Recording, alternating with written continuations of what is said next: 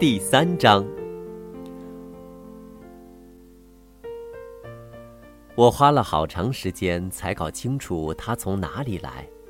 小王子问了我一大堆的问题，我问他的问题，他似乎根本没有听进去，只是他无意中透露出的只言片语，让我一五一十的掌握了来龙去脉。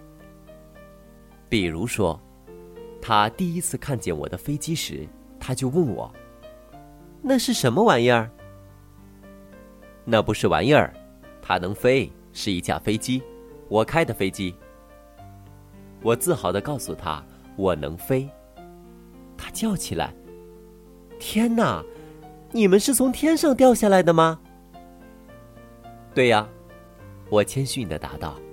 “哇，这太有意思了！你是从天上掉下来的，那么你来自哪个星球？”我来自哪个星球？这时，我从他密不透光的那个谜团当中，似乎捕捉到了一丝亮光。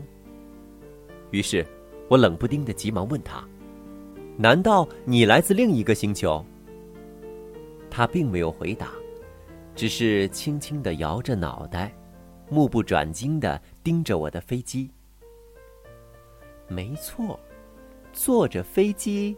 你不可能来自很远的地方。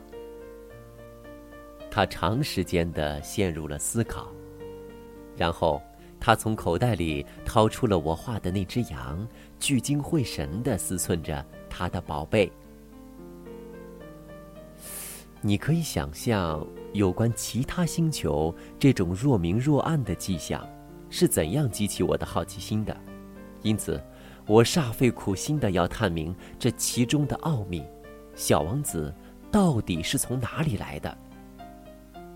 一阵沉思之后，他又说道：“好就好在你给我画的那只箱子，小羊晚上可以拿来当房子用。那倒是，如果你听我的话，我还会给你画一条绳子，这样你白天就可以拴着它。我还可以啊，给你画一根拴羊的桩子。不过。”小王子似乎对我的这一提议非常吃惊。拴住它，亏你想得出。但是，如果你不拴住它，它会到处乱跑，并且迷路的。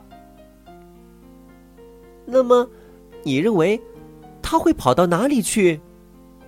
哪儿都有可能啊，一直朝前跑呀。这不要紧，我住的地方啊，一切都很小。任何人在他前面走，也走不了多远。